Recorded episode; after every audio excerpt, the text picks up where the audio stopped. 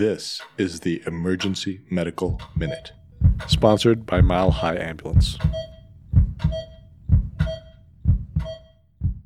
All right, so this is about a very interesting study that was just published yesterday in the New England Journal of Medicine. So I've talked before, probably other people talked before about the idea of ECMO, um, extracorporeal membrane oxygenation, and there's been kind of a lot of buzz about ECMO for resuscitation, uh, kind of eCPR, so like ECMO CPR. You've got someone who's in cardiac arrest.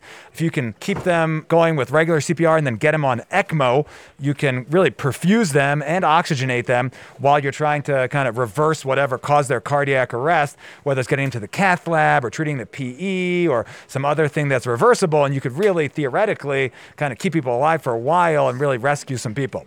So there's been this kind of buzz about using ECMO CPR and there's only been a few small trials actually really analyzing whether it works or not, or how well it works.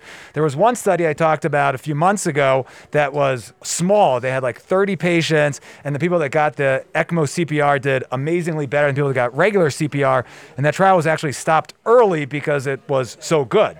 So this is a f- kind of another study that's way bigger. It had 160 patients, and it was done in the Netherlands, and it's kind of the best study on ECMO CPR to date. And what they did was they took patients who had out of hospital cardiac arrest, and if you were still in cardiac arrest after 15 minutes, they randomized you to either regular CPR or eCPR, ECMO CPR.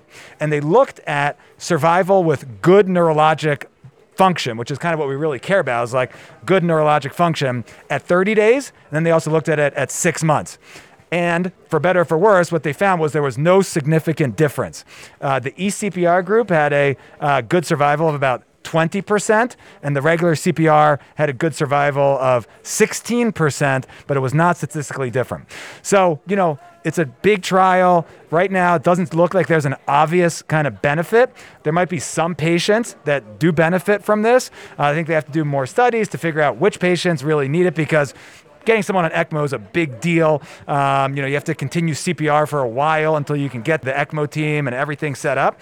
So I think more to be determined, but at this point, there's no obvious difference for all comers of cardiac arrest for ECMO CPR. We'd like to thank our sponsor, Health One Continental Division, and Swedish Medical Center for their financial contributions to the EMM.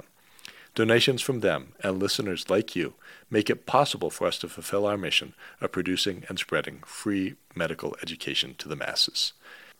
If you enjoy our show, please consider making a one time or recurring donation to help cover our operational costs and keep the EMM awesome. Click on the link in our show notes to make a donation. Thank you for listening.